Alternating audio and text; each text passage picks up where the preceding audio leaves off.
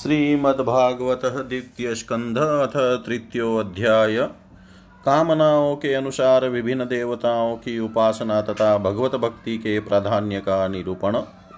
श्री शुक उवाच एवमेत निगदितं पृष्टवान् यद् भवान् मम निर्णाम्यन् म्रियमाणानां मनुष्येषु मनीषिणां ब्रह्मवर्चसक कामस्तु यजेत ब्रह्मणस्पत्यम् इन्द्रमिन्द्रिय कामस्तु प्रजा काम प्रजापतिं देवीं मायां तु श्रीकामस्ते जस्कामो विभावशुं वशुकामो वशुं रुद्रान् वीर्यकामोत वीर्यवान् अनाद्यकामस्त्वदितिं स्वर्गकामो अदितेषुतान् विश्वान् देवान् राज्यकाम साध्यान् संसाधको विशाम् आयुष कामो अश्विनौ देवो पुष्टिकाम इलां यजेत् प्रतिष्ठाकाम पुरुषो रोदसी लोकमातरो रूपाभिकामो गंधर्वान् स्त्रीकामो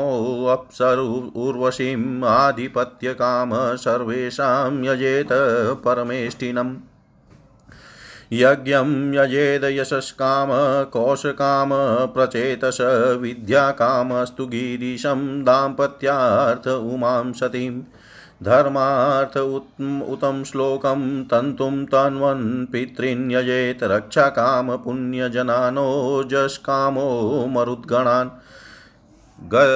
राज्यकामो मनुनः देवान् निरतिं त्वभिचरन् यजेत कामो यजेत सोमं कामः पुरुषं परम् अकाम सर्वकामो वा मोक्षकाम उदारधी तीव्रेण भक्तियोगेन यजेत पुरुषं परम् एतावानेव यतामिह निःश्रेय शोधय भगवत्य चलो भावो यद्भागवत्सङ्गतः ज्ञानं यदा प्रतिनिवृतगुणो मी चक्रहम् आत्मप्रसाद उतः यत्र गुणेष्वसङ्गः केवल्यसम्मतः पतः स्वतः भक्तियोगः को निवृतो हरिकथासु रतिं न कुर्यात्। शौनक उवाच इत्याभिव्याहृतं राजा निशम्य भरतर्षभ किमन्यत् पृष्टवान् भूयो वैयाशिकीं ऋषिं कविम्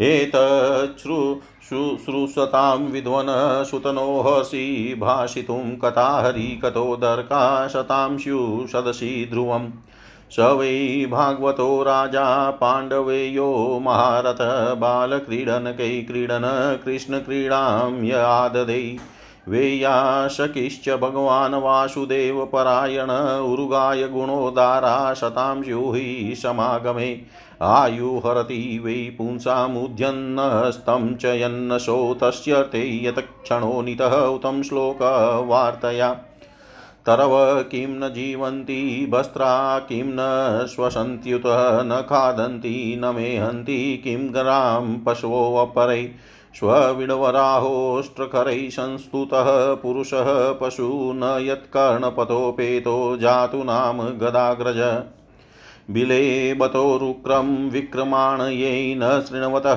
कर्णपुटे नरस्य जीव्या सती दार्दुरिकेव सुतः न चोपगायत यूरु गायगाथा भार परं पटकिरीटजुष्टम् अप्युत्तमाङ्गं नम नमेन मुकुन्दम् सावो करो नो कुरुतः सपर्यां हरेर्लसत्काञ्चन कङ्कणो वा भर्यायिते ते नयने नराणां लिङ्गानि विष्णो न निरीक्षतो ये पादौ नृणामतो द्रुमजन्म भाजौ क्षेत्राणि नानुव्रजतो हरेर्यो जीवञ्चवो भागवताग्र रेणुं न जातु मत्र्यो अभिलभेत यस्तु श्रीविष्णुपद्या मुनुजस्तु लस्या श्वसञ्चवो यस्तु न वेदगन्धं तदश्मसारं हृदयं बतेदं यद्गृहं माणे हरिनाम ध्येयै न विक्रियेतात यदा विकारो नेत्रे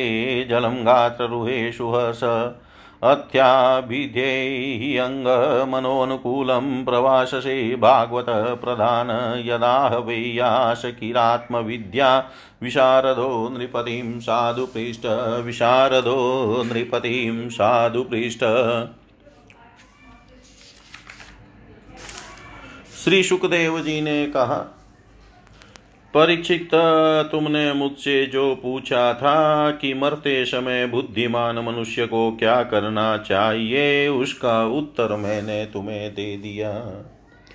जो ब्रह्म तेज का इच्छुक हो, वह बृहस्पति की, जिसे इंद्रियों की विशेष शक्ति की कामना हो, वह इंद्र की, और जिसे संतान की लालसा हो, वह प्रजापतियों की उपासना करे। जिसे लक्ष्मी चाहिए वह माया देवी की, जिसे तेज चाहिए वह अग्नि की, जिसे धन चाहिए वह वसुओं की, और जिसे प्रभावशाली पुरुष को वीरता की चाह हो, उसे रुद्रों की उपासना करनी चाहिए। जिसे बहुत अन्न प्राप्त करने की इच्छा हो वह अदिति का, जिसे स्वर्ग की कामना हो वह अदिति के पुत्र देवताओं का, जिसे राज्य की अभिलाषा हो वह विश्व देवों का, और जो प्रजा को अपने अनुकूल बनाने की इच्छा रखता हो उसे साध्य देवताओं की का आराधन करना चाहिए। आयु की इच्छा से अश्वनी कुमारों का, पुष्टि की इच्छा से पृथ्वी का, और प्रतिष्ठा की चाह हो तो लोकमाता पृथ्वी और ध्यो आकाश का सेवन करना चाहिए। सौंदर्य की चाह से गंधर्वों की, पत्नी की प्राप्ति के लिए उर्वशी अप्सरा की, और सबका स्वामी बनने के लिए ब्रह्मा की आराधना करनी चाहिए। जिसे यश की इच्छा हो वह पुरुष यज्ञ पुरुष की, जिसे खजाने की लालसा हो वह वरुण की, विद्या प्राप्त करने की आकांक्षा हो तो भगवान शंकर की, और पति पत्नी में परस्पर प्रेम बनाए रखने के लिए पार्वती जी की उपासना करनी चाहिए। धर्म उपार्जन करने के लिए विष्णु भगवान की, वंश परंपरा की रक्षा के लिए पितरों की, बाधाओं से बचने के लिए यक्षों की, और बलवान होने के लिए मरुदगणों की आराधना करनी चाहिए। राज्य के लिए मनवंतरों के, अधिपति देवों के को, अभिचार के लिए निरति को, भोगों के लिए चंद्रमा को, और निष्कामता प्राप्त करने के लिए परम पुरुष नारायण को भजना चाहिए। और जो बुद्धिमान पुरुष है वह चाहे निष्काम हो, समस्त कामनाओं से युक्त हो, अथवा मोक्ष चाहता हो, उसे तो तीव्र भक्ति योग के द्वारा केवल पुरुषोत्तम भगवान की ही आराधना करनी चाहिए। जितने भी उपासक हैं उनका सबसे बड़ा हित इसी में है कि वे भगवान के प्रेमी भक्तों का संग करके भगवान में अविचल प्रेम प्राप्त कर ले। ऐसे पुरुषों के सत्संग में जो भगवान की लीला कथाएं होती है, उनसे उस दुर्लभ ज्ञान की प्राप्ति होती है जिससे संसार सागर की त्रिगुणमयी तरंगमालाओं के थपेड़े शांत हो जाते हैं, हृदय शुद्ध होकर आनंद का अनुभव होने लगता है, इंद्रियों के विषयों में आसक्ति नहीं रहती, केवल्य मोक्ष का सर्वसम्मत मार्ग भक्ति योग प्राप्त हो जाता है। भगवान की ऐसी रसमयी कथाओं का चस्का लग जाने पर भला कौन ऐसा है जो उनसे प्रेम न करे। शौनक जी ने कहा, सूत जी, राजा परीक्षित ने सुखदेव जी की यह बात सुनकर उनसे और क्या पूछा। वे तो सर्वज्ञ होने के साथ ही साथ मधुर वर्णन करने में भी बड़े निपुण थे। सूत जी, आप तो सब कुछ जानते हैं, हम लोग उनकी वह बातचीत बड़े प्रेम से सुनना चाहते हैं, आप कृपा करके अवश्य सुनाइए, क्योंकि संतों की सभा में ऐसी भी बातें होती है जिनका पर्यवसान भगवान की रसमयी लीला कथा में ही होता है। पांडुनंदन महारथी राजा परीक्षित बड़े भगवत भक्त थे। बाल्यावस्था में खिलौनों से खेलते समय भी वे श्री कृष्ण लीला का ही रस लेते थे।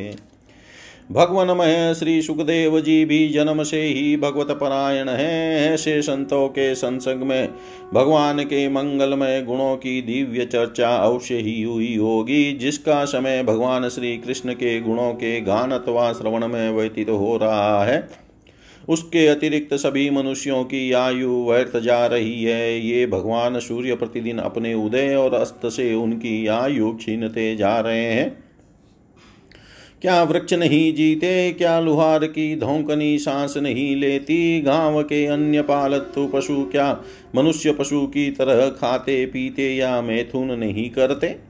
जिसके कान में भगवान श्री कृष्ण की लीला कथा कभी नहीं पड़ी, वह नर पशु कुत्ते, ग्राम शूकर, ऊंट और गधे से भी गया बीता है।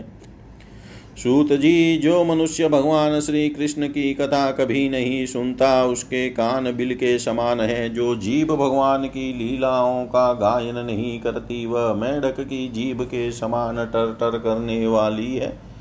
उसका तो न रहना ही अच्छा है।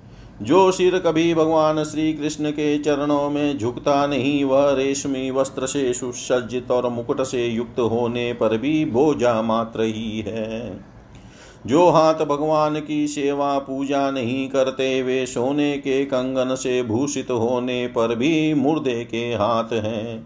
जो आंखें भगवान की याद दिलाने वाली मूर्ति, तीर्थ, नदी आदि का दर्शन नहीं करती, वे मोरों की पांख में बने हुए आंखों के चिन्ह के समान निरर्थक हैं। मनुष्यों के वे पैर चलने की शक्ति रखने पर भी चलने वाले पेड़ों जैसी ही है, न चलने वाले पेड़ों जैसी ही है, जो भगवान की लीला स्थलियों का की यात्रा नहीं करते। जिस मनुष्य ने भगवत प्रेमी संतों के चरणों की धूल कभी सिर पर नहीं चढ़ाई, वह जीता हुआ भी मुर्दा है। जिस मनुष्य ने भगवान के चरणों पर चढ़ी हुई तुलसी की सुगंध लेकर उसकी सराहना नहीं की, वह श्वास लेता हुआ भी श्वास रहित शव है। सूत जी, वह हृदय नहीं लोहा है, जो भगवान के मंगलमय नामों का श्रवण कीर्तन करने पर भी पिघल कर उन्हीं की ओर बह नहीं जाता। जिस समय हृदय पिघल जाता है, उस समय नेत्रों में आंसू छलकने लगते हैं और शरीर का रोम रोम खिल उठता है। प्रिय सूत जी, आपकी वाणी हमारे हृदय को मधुरता से भर देती है। इसलिए भगवान के परम भक्त आत्मविद्या विशारद श्री सुखदेव जी ने परीक्षित के सुंदर प्रश्न करने पर जो कुछ कहा, वह संवाद आप कृपा करके हम लोगों को सुनाइए। इति श्रीमद्भागवते महापुराणे पारमहंस्यां संहितायां द्वितीयस्कन्धे तृतीयोऽध्यायः सर्वं श्रीशां सदाशिवार्पणम् अस्तु। ॐ विष्णवे नमः। ॐ विष्णवे नमः। विष्णवे नमः। श्रीमद्भागवतः द्वितीयस्कन्धः अथ चतुर्दशोऽध्यायः। राजा का सृष्टि विषयक प्रश्न और सुखदेव जी का कथारंभ।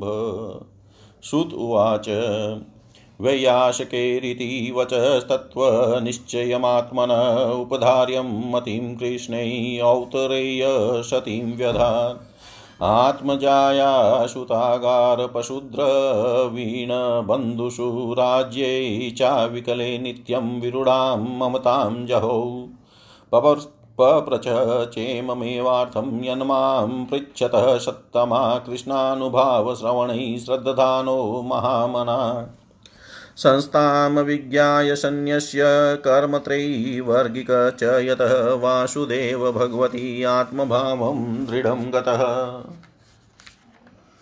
राजोवाच समीचीनं वचो ब्रह्मण सर्वज्ञस्य तवानघ तमो विशिर्यते मह्यं हरे कथयतः कथां भूय एव वित्सामि भगवानात्ममायया यथेदं सृजते विश्वं दुर्विभाव्यं धीश्वरै यथा गोपायति विभूर्यथा संयच्छते पुनः यां यां शक्तिमुपाश्रित्य पुरुषशक्ति परपुमान् आत्मानं क्रीडयन् क्रीडन् करोति विकरोति च नूनं भगवतो भ्रमण हरेरद्भुत कर्मण दुर्भिभाव्यमिवा भाति कविभिश्चापि चेष्टितम् यथा गुणास्तु प्रकृते युगपतः क्रमशोऽपि वा बिभर्ति भूरि सत्वस्वेकः कुर्वन् कर्माणि जन्मभिः विचिकित्सेत्तमेतन्मे ब्रवीतु भगवान् यथा शाब्दे ब्रह्मणि निष्णातः परमस्मै भवान् खलु श्रुत्वाच इत्युपामन्त्रितो राज्ञा गुणानुकथने हरेर्षिकेशमनुस्मृत्य प्रतिवक्तुं प्रचक्रमे। श्रीशुकुवाच नमः परस्मै पुरुषाय भूयसे सदुद्भवस्थाननिरोधलीलया गृहीतशक्तित्रितयाय देहिनामन्तभवायानुपलक्ष्य वर्त्मने। भूयो नमः शतव्रजिन चिरे शतां सम्भवायाखिल सत्त्वमूर्तये पुंसां पुनः पारमहंस्य आश्रमे व्यवस्थिता नाम अनुमृगदाशुषे।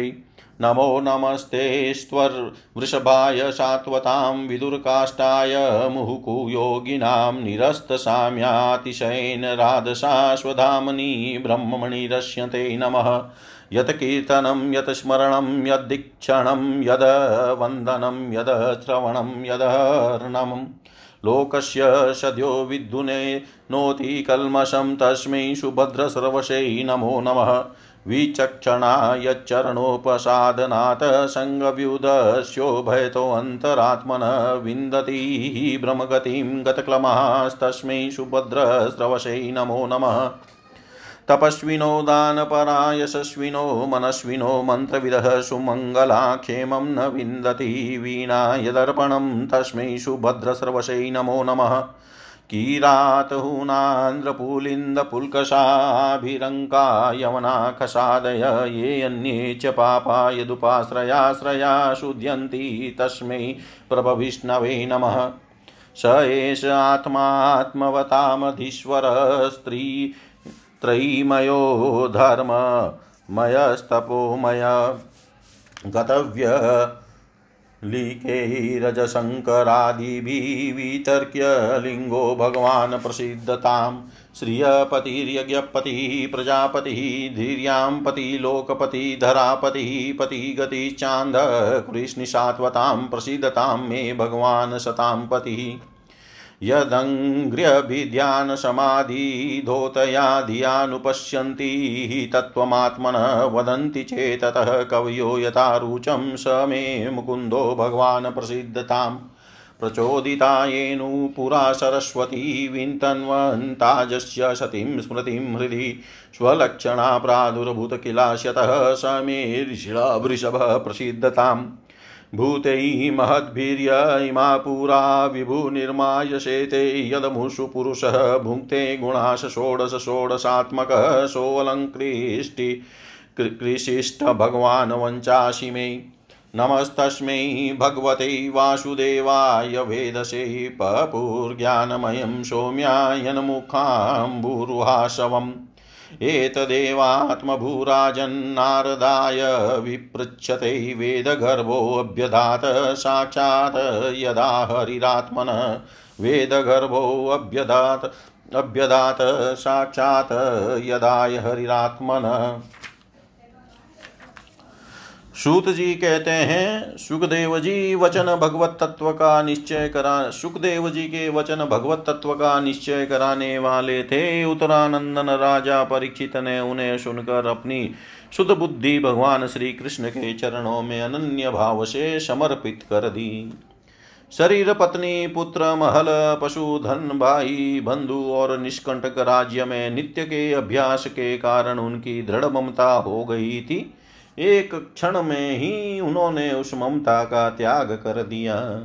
शौनकादि ऋषियों महामनस्वी परीक्षित ने अपनी मृत्यु का निश्चित समय जान लिया था, इसलिए उन्होंने धर्म अर्थ और काम से संबंध रखने वाले जितने भी कर्म थे उनका संन्यास कर दिया। इसके बाद भगवान श्री कृष्ण में सुदृढ़ आत्मभाव को प्राप्त होकर बड़ी श्रद्धा से भगवान श्री कृष्ण की महिमा सुनने के लिए उन्होंने श्री सुखदेव जी से यही प्रश्न किया जिसे आप लोग मुझसे पूछ रहे हैं।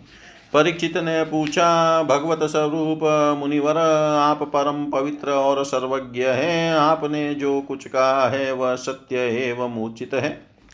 आप ज्यों ज्यों भगवान की कथा कहते जा रहे हैं त्यों त्यों मेरे अज्ञान का पर्दा फटता जा रहा है। मैं आपसे फिर भी यह जानना चाहता हूँ कि भगवान अपनी माया से इस संसार की सृष्टि कैसे करते हैं। इस संसार की रचना तो इतनी रहस्यमयी है कि ब्रह्मादि समर्थ लोकपाल भी इसके समझने में भूल कर बैठते हैं। भगवान कैसे इस विश्व की रक्षा और फिर संहार करते हैं। अनंत शक्ति परमात्मा किन किन शक्तियों का आश्रय लेकर अपने आप को ही खिलौने बनाकर खेलते हैं।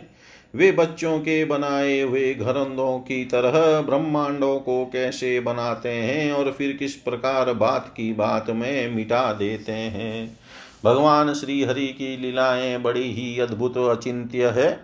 इसमें संदेह नहीं कि बड़े बड़े विद्वानों के लिए भी उनकी लीला का रहस्य समझना अत्यंत कठिन प्रतीत होता है।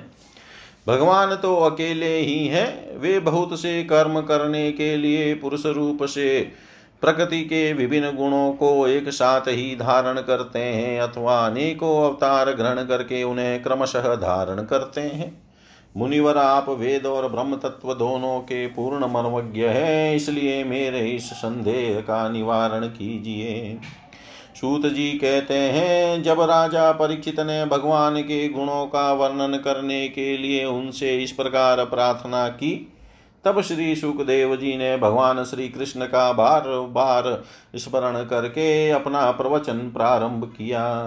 श्री सुखदेव जी ने कहा, उन पुरुषोत्तम भगवान के चरण कमलों में मेरे कोटि कोटि प्रणाम हैं, जो संसार की उत्पत्ति स्थिति और प्रलय की लीला करने के लिए सत्व रज और तमोगुण रूप तीन शक्तियों को स्वीकार कर ब्रह्मा विष्णु और शंकर का रूप धारण करते हैं, जो समस्त चराचर प्राणियों के हृदय में अंतर्यामी रूप से विराजमान है, जिनका स्वरूप और उसकी उपलब्धि का मार्ग बुद्धि के विषय नहीं है, जो संयम अनंत है और जिनकी महिमा भी अनंत है।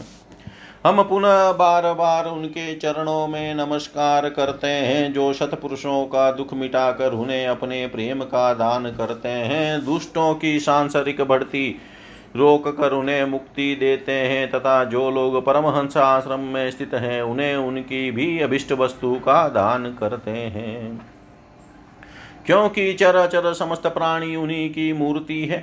इसलिए किसी से भी उनका पक्षपात नहीं है। जो बड़े ही भक्त वत्सल हैं और हठपूर्वक भक्तिहीन साधन करने वाले लोग, जिनकी छाया भी नहीं छू सकते, जिनके समान भी किसी का ऐश्वर्य नहीं है, फिर उससे अधिक हो तो हो ही कैसे सकता है, तथा ऐसे ऐश्वर्य से युक्त होकर जो निरंतर ब्रह्म स्वरूप अपने धाम में विहार करते रहते हैं, उन भगवान श्री कृष्ण को मैं बार बार नमस्कार करता हूँ, जिनका कीर्तन स्मरण दर्शन वंदन श्रवण और पूजन जीवों के पापों को तत्काल नष्ट कर देता है। उन पुण्य कीर्ति भगवान श्री कृष्ण को बार बार नमस्कार है। विवेकी पुरुष जिनके चरण कमलों की शरण लेकर अपने हृदय से इस लोक और परलोक की आसक्ति निकाल डालते हैं और बिना किसी परिश्रम के ही ब्रह्म पद को प्राप्त कर लेते हैं, उन मंगलमय कीर्ति वाले भगवान श्री कृष्ण को अनेक बार नमस्कार है। बड़े बड़े तपस्वी, दानी, यशस्वी, मनस्वी, सदाचारी और मंत्रवेता जब तक अपनी साधनाओं को तथा अपने आप को उनके चरणों में समर्पित नहीं कर देते, तब तक उन्हें कल्याण की प्राप्ति नहीं होती। जिनके प्रति आत्मसमर्पण की ऐसी महिमा है, उन कल्याणमयी कीर्ति वाले भगवान को बार बार नमस्कार है। किरात, हुन, आंध्र, पुलिंद, पुलकश, आभिर, कंक, यवन और खस आदि नीच जातियाँ तथा दूसरे पापी जिनके शरणागत भक्तों की शरण ग्रहण करने से ही पवित्र हो जाते हैं, उन सर्वशक्तिमान भगवान को बार बार नमस्कार है। वे ही भगवान ज्ञानियों के आत्मा हैं, भक्तों के स्वामी हैं, कर्मकांडियों के लिए वेद मूर्ति है, धार्मिकों के लिए धर्म मूर्ति है और तपस्वियों के लिए तपह स्वरूप है। ब्रह्मा, शंकर आदि बड़े बड़े देवता भी अपने शुद्ध हृदय से उनके स्वरूप का चिंतन करते और आश्चर्यचकित होकर देखते रहते हैं। वे मुझ पर अपने अनुग्रह की प्रसाद की वर्षा करें, जो समस्त संपत्तियों की स्वामिनी लक्ष्मी देवी के पति हैं, समस्त यज्ञों के भोक्ता एवं फलदाता है, प्रजा के रक्षक हैं, सबके अंतर्यामी और समस्त लोकों के पालन करता है तथा पृथ्वी देवी के स्वामी हैं, जिन्होंने यदुवंश में प्रकट होकर अंधक वृष्णि एवं यदुवंश के लोगों की रक्षा की तथा जो उन लोगों के एकमात्र आश्रय रहे हैं। वे भक्त वत्सल संतजनों के सर्वस्व श्री कृष्ण मुझ पर प्रसन्न हो। विद्वान पुरुष जिनके चरण कमलों के चिंतन रूप समाधि से शुद्ध हुई बुद्धि के द्वारा आत्म तत्व का साक्षात्कार करते हैं तथा उनके दर्शन के अनंतर अपनी अपनी मति और रुचि के अनुसार जिनके स्वरूप का वर्णन करते रहते हैं, वे प्रेम और मुक्ति के लुटाने वाले भगवान श्री कृष्ण मुझ पर प्रसन्न हो। जिन्होंने सृष्टि के समय ब्रह्मा के हृदय में पूर्वकल्प की स्मृति जागृत करने के लिए ज्ञान की अधिष्ठात्री देवी को प्रेरित किया और वे अपने अंगों के सहित वेद के रूप में उनके मुख से प्रकट हुई, वे ज्ञान के मूल कारण भगवान मुझ पर कृपा करें, मेरे हृदय में प्रकट हो। भगवान ही पंच महाभूतों से इन शरीरों का निर्माण करके इनमें जीव रूप से शयन करते हैं और पांच ज्ञानेन्द्रिय, पांच कर्मेंद्रिय, पांच प्राण और एक मन, इन 16 कलाओं से युक्त होकर इनके द्वारा 16 विषयों का भोग करते हैं। वे सर्वभूतमय भगवान मेरी वाणी को अपने गुणों से अलंकृत कर दे।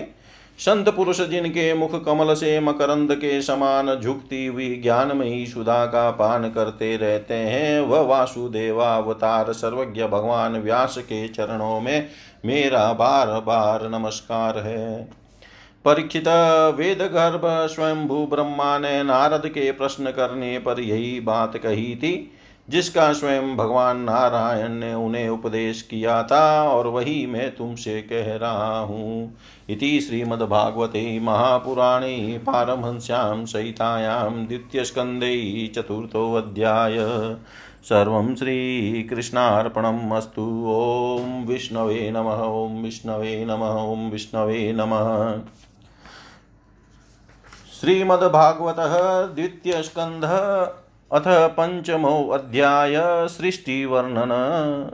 नारद उवाच। देवदेव नमस्तेस्तु भूतभावन् पूर्वज तद्विजानीहि यज्ज्ञानमात्मतत्त्वनिदर्शनम् यद्रूपं यदधिष्ठानं यतः सृष्टमिदं प्रभो यत संस्थं यत्परं यच तत्त्वं वद तत्त्वतः।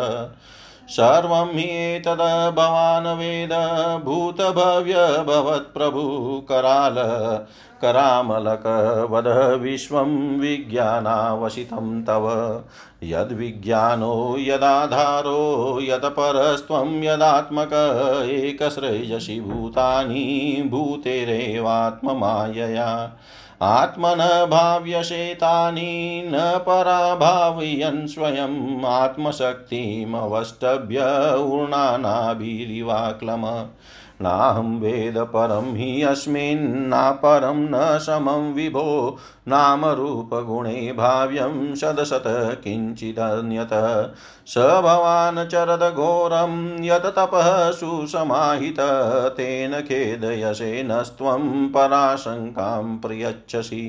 एतन्मे पृच्छतः सर्वं सर्वज्ञ सकलेश्वर विजानीयते वेदमहं बुद्धिये अनुशासितः। ब्रह्मोवाच। सम्यक् कारुणिकस्येदं वचते विचिकित्सितं यदहं चोदितः सौम्य भगवद्वीर्यदर्शने नानृतं तव तच्चापि यथा मां प्रब्रवीषि भो अविज्ञाय परं मतः एतावत्त्वं यतो हि मे येन स्वरोचिषा विश्वं रोचितं रोच्याम्यहं यथार्को अग्निर्यथा आसोमो यतक्ष ग्रहतारका तस्मै नमो भगवते वासुदेवाय धीमहि यन्मायया दुर्जया मां ब्रुवन्ति जगद्गुरुं विल्लजमानया यस्य स्थातुमीक्षापते अमुया विमोहिता विकतन्ते ममाहमिति दुर्धिया द्रव्यं कर्म च कालश्च स्वभावो जीव एव च वासुदेवात् परो भ्रमण चान्योऽर्थोऽस्ति तत्त्वतः नारायण परा वेदा देवा नारायणाङ्गजा नारायण परा लोका नारायण परा मका नारायण परो योगो नारायण परम तप नारायण परम ज्ञानम नारायण परागति तस्यापि दृष्टु शरीर तस्यापि दृष्टुरीशस्य कुटस्थस्याखिलात्मन सृज्यं सृजामि सृष्टोऽहमीक्षयेवाभिचोदित सत्वं रजस्तम इति निर्गुणस्य गुणास्त्रय स्थितिसर्गा निरोधेषु गृहीता मायया विभो कार्यकारणकर्तृत्वे द्रव्यज्ञानक्रियाश्रया भग्नन्ति नित्यदा मुक्तं मायिनं पुरुषं गुणां स एष भगवान् लिङ्गे स्त्रीभिरेभिर्दोक्षज स्वलक्षितगतिभ्रमण सर्वेषां मम चेश्वर कालं कर्म स्वभावं च मायेशो मायया स्वया आत्मन यदृच्छया प्राप्तं विभुः पुरुपाददे कालाद गुण व्यतिकर परिणाम स्वभावत कर्मणो जन्म महत पुरुषाधिष्ठिताद्भुत महतस्तु विकुर्वाणा द्रजसत्वोपब्रहीतां तम प्रधानस्त्व भवद द्रव्य ज्ञान क्रियात्मक सोहंकार इति प्रोक्तो विकुर्वन् समभूत्रिता वैकारिकस्तेजश्च तामसश्चेति यद्विदा द्रव्यशक्ति क्रियाशक्ति ज्ञानशक्तिरिति प्रभो तामसादपि भूता देवी कुर्वाणादभुन्नभ तस्य मात्रा गुणशब्दो लिङ्गं यदयदृष्टदृश्ययो नभसोऽत विकुर्वाणाद्भूतस्पर्शगुणोऽनिल परान्वया शब्दवाश प्राणोजसहो बलम् वायोरपि विकुर्वाणात् कालकर्म स्वभावत उदपद्यत तेजो वैरूपवत स्पर्शशब्दवत तेजसस्तु विकुर्वाणादाशिदम्भोरसात्मकं रूपवत स्पर्शवचाम्भो घोषवच्च परान्वयात् विशेषस्तु विकुर्वाणादम्बशो गन्धवान्भूत परान्वयादरसस्पर्शशब्दरूपगुणान्वित वैकारिकान् मनोजज्ञै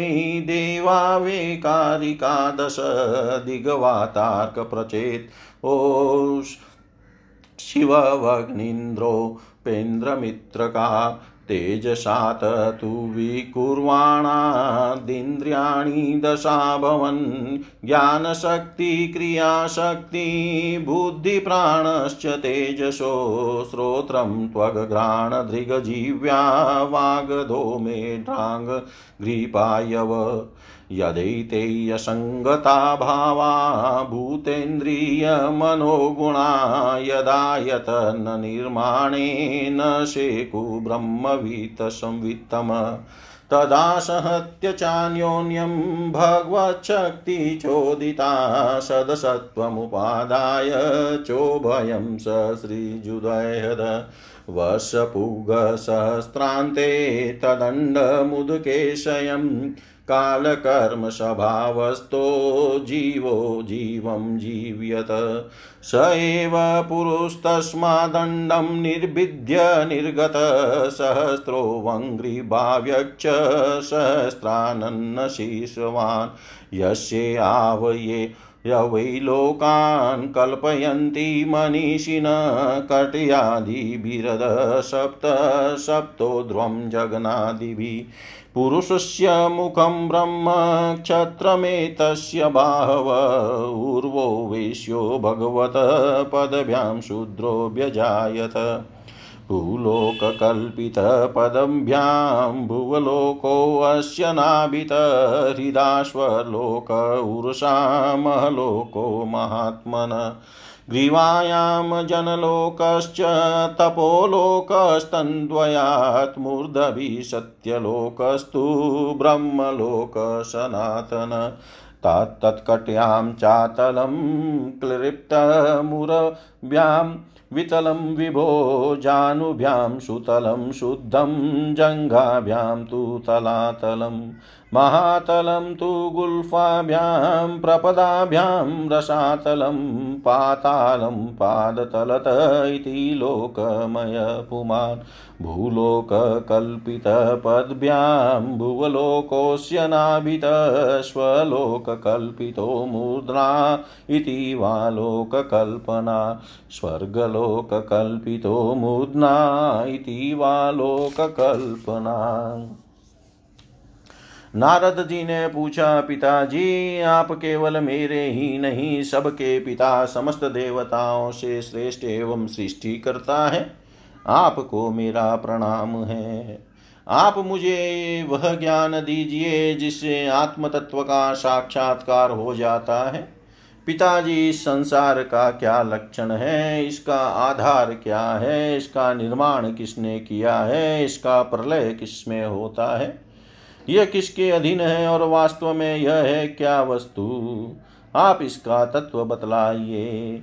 आप तो यह सब कुछ जानते हैं क्योंकि जो कुछ हुआ है, हो रहा है या होगा उसके स्वामी आप ही हैं। यह सारा संसार हथेली पर रखे हुए आंवले के समान आपकी ज्ञान दृष्टि के अंतर्गत ही है। पिताजी आपको यह ज्ञान कहाँ से मिला, आप किसके आधार पर ठहरे हुए हैं, आपका स्वामी कौन है और आपका स्वरूप क्या है। आप अकेले ही अपनी माया से पंचभूतों के द्वारा प्राणियों की सृष्टि कर लेते हैं, कितना अद्भुत है। जैसे मकड़ी अनायास ही अपने मुंह से जाला निकाल कर उसमें खेलने लगती है, वैसे ही आप अपनी शक्ति के आश्रय से जीवों को अपने में ही उत्पन्न करते हैं और फिर भी आप में कोई विकार नहीं होता। जगत में नाम रूप और गुणों से जो कुछ जाना जाता है उससे मैं ऐसी कोई सत असत उत्तम मध्यम या अधम वस्तु नहीं देखता जो आपके सिवा और किसी से उत्पन्न हुई हो। इस प्रकार सबके ईश्वर होकर भी आपने एकाग्रचित से घोर तपस्या की। इस बात से मुझे मोह के साथ साथ बहुत बड़ी शंका भी हो रही है कि आपसे बड़ा भी कोई है क्या। पिताजी आप सर्वज्ञ और सर्वेश्वर हैं, जो कुछ मैं पूछ रहा हूँ वह सब आप कृपा करके मुझे इस प्रकार समझाइए कि जिससे मैं आपके उपदेश को ठीक ठीक समझ सकूँ। ब्रह्मा जी ने कहा, बेटा नारद तुमने जीवों के प्रति करुणा के भाव से भरकर यह बहुत ही सुंदर प्रश्न किया है, क्योंकि इससे भगवान के गुणों का वर्णन करने की प्रेरणा मुझे प्राप्त हुई है। तुमने मेरे विषय में जो कुछ कहा है तुम्हारा वह कथन भी असत्य नहीं है, क्योंकि जब तक मुझसे परे का तत्व जो स्वयं भगवान ही है जान नहीं लिया जाता तब तक मेरा ऐसा ही प्रभाव प्रतीत होता है। जैसे सूर्य अग्नि चंद्रमा ग्रह नक्षत्र और तारे उन्हीं के प्रकाश से प्रकाशित होकर जगत में प्रकाश फैलाते हैं, वैसे ही मैं भी उन्हीं स्वयं प्रकाश भगवान के चिन्मय प्रकाश से प्रकाशित होकर संसार को प्रकाशित कर रहा हूँ। उन भगवान वासुदेव की मैं वंदना करता हूँ और ध्यान भी, जिनकी दुर्जय माया से मोहित होकर लोग मुझे जगत गुरु कहते हैं। यह माया तो उनकी आंखों के सामने ठहरती ही नहीं, झेप कर दूर से ही भाग जाती है। परंतु संसार के अज्ञानी जन उसी से मोहित होकर यह मैं हूँ, यह मेरा है, इस प्रकार बकते रहते हैं। भगवत स्वरूप नारद द्रव्य कर्म काल स्वभाव और जीव वास्तु में भगवान से भिन्न दूसरी कोई भी वस्तु नहीं है। वेद नारायण के परायण हैं, देवता भी नारायण के ही अंगों में कल्पित हुए हैं और समस्त यज्ञ भी नारायण की प्रसन्नता के लिए ही है तथा उनसे जिन लोगों की प्राप्ति होती है, जिन लोकों की प्राप्ति होती है, वे भी नारायण में ही कल्पित हैं। सब प्रकार के योग भी नारायण की ही प्राप्ति के ही हेतु है। सारी तपस्याएं नारायण की ओर ही ले जाने वाली है। ज्ञान के द्वारा भी नारायण ही जाने जाते हैं। समस्त साध्य और साधनों का पर्यवसान भगवान नारायण में ही है। वे दृष्टा होने पर भी ईश्वर है, स्वामी है, निर्विकार होने पर भी ईश्वर स्वरूप है। उन्होंने ही मुझे बनाया है और उनकी दृष्टि से ही प्रेरित होकर मैं इनके इच्छा अनुसार सृष्टि रचना करता हूँ। भगवान माया के गुणों से रहित एवं अनंत है। सृष्टि स्थिति और प्रलय के लिए रजोगुण, सत्वगुण और तमोगुण ये तीन गुण माया के द्वारा उनमें स्वीकार किए गए हैं। ये ही तीनों गुण द्रव्य, ज्ञान और क्रिया का आश्रय लेकर मायातीत नित्य मुक्त पुरुष को ही माया में स्थित होने पर कार्य, कारण और कर्तापन के अभिमान से बांध लेते हैं। नारद, इंद्रियातीत भगवान गुणों के इन तीन आवरणों से अपने स्वरूप को भली भांति ढक लेते हैं, इसलिए लोग उनको नहीं जान पाते। सारे संसार के और मेरे भी एकमात्र स्वामी वे ही है। मायापति भगवान ने एक से बहुत होने की इच्छा होने पर अपनी माया से अपने स्वयं स्वरूप में स्वयं प्राप्त काल, कर्म और स्वभाव को स्वीकार कर लिया। भगवान की शक्ति से ही काल ने तीन गुणों में क्षोभ उत्पन्न कर दिया, स्वभाव ने उन्हें रूपांतरित कर दिया और कर्म ने महतत्व को जन्म दिया। रजोगुण और सत्वगुण की वृद्धि होने पर महतत्व का जो विकार हुआ, उससे ज्ञान, क्रिया और द्रव्य रूप तम प्रधान विकार हुआ, वह अहंकार कहलाया और विकार को प्राप्त होकर तीन प्रकार का कहलाया और विकार को प्राप्त होकर तीन प्रकार का हो गया। उसके भेद हैं वैकारिक, तेजस और तामस। नारद जी, वे क्रमशः ज्ञान शक्ति, क्रिया शक्ति और द्रव्य शक्ति प्रधान हैं। जब पंच महाभूतों के कारण रूप तामस अहंकार में विकार हुआ, तब उससे आकाश की उत्पत्ति हुई। आकाश की तन्मात्रा और गुण शब्द है। इस शब्द के द्वारा ही दृष्टा और दृश्य का बोध होता है। जब आकाश में विकार हुआ, तब उससे वायु की उत्पत्ति हुई। उसका गुण स्पर्श है। अपने कारण का गुण आ जाने से यह शब्द वाला भी है। इंद्रियों में स्फूर्ति, शरीर में जीवन शक्ति, ओज और बल इसी के रूप हैं। काल, कर्म और स्वभाव से वायु में भी विकार हुआ, उससे तेज की उत्पत्ति हुई। इसका प्रधान गुण रूप है। साथ ही इसके कारण आकाश और वायु के गुण शब्द एवं स्पर्श भी इसमें है। तेज के विकार से जल की उत्पत्ति हुई। इसका गुण है रस। कारण तत्वों के गुण शब्द, स्पर्श और रूप भी इसमें है। जल के विकार से पृथ्वी की उत्पत्ति हुई। इसका गुण है गंध। कारण के गुण कार्य में आते हैं। इस न्यास से शब्द, स्पर्श, रूप और रस ये चारों गुण भी इसमें विद्यमान हैं। वैकारिक अहंकार से मन की और इंद्रियों के 10 अधिष्ठान देवताओं की भी उत्पत्ति हुई। उनके नाम है दिशा, वायु, सूर्य, वरुण, अश्वनी, कुमार, अग्नि, इंद्र, विष्णु, मित्र और प्रजापति। तेजस अहंकार के विकार से श्रोत्र, त्वचा, नेत्र, जीवा और घ्राण ये 5 ज्ञानेन्द्रियां एवं वाक, हस्तपाद, गुदा और जनेन्द्रिय ये 5 कर्मेंद्रियां उत्पन्न हुई। साथ ही ज्ञान शक्ति रूप बुद्धि और क्रिया शक्ति रूप प्राण भी तेजस अहंकार से ही उत्पन्न हुए।